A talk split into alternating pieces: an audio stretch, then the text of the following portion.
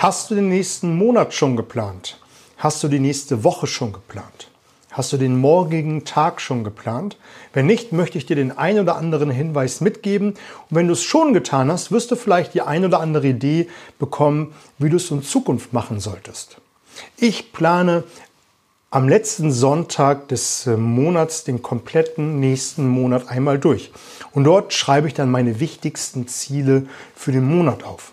Das sind in der Regel drei bis fünf Ziele, die ich unter dem Monat verteile.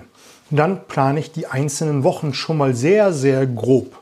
Und ich plane die nächste Woche komplett, so dass ich eine Monatsübersicht habe, was sind die wichtigsten To-Dos. Und das packe ich dann in die einzelnen Wochen. Und dann plane ich die kommende Woche mit den wichtigsten Zielen und wichtigsten To-Dos.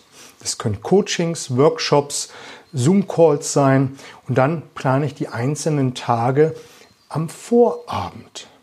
Und dabei ist es wichtig, dass du dir die wichtigsten Ziele einträgst, damit nicht irgendwie viele kleine Ziele kommen, die dir den Tag versperren und du keine Zeit mehr hast für die großen Ziele.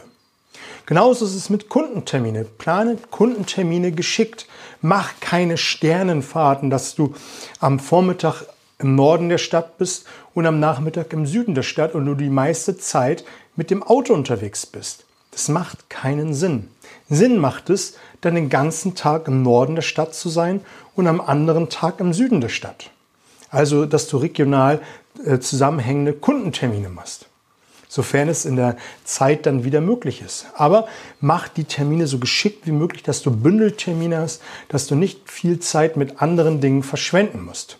Und du wirst sehen, du wirst deutlich mehr schaffen, wenn du allein diese zwei Tipps beherzigst, dass du am Anfang des Monats den Monat komplett planst mit den drei bis fünf wichtigsten Zielen und das herunterbrichst auf die einzelnen Wochen, die dann zwischen Steps mit einträgst und dann die nächste Woche komplett einmal durch.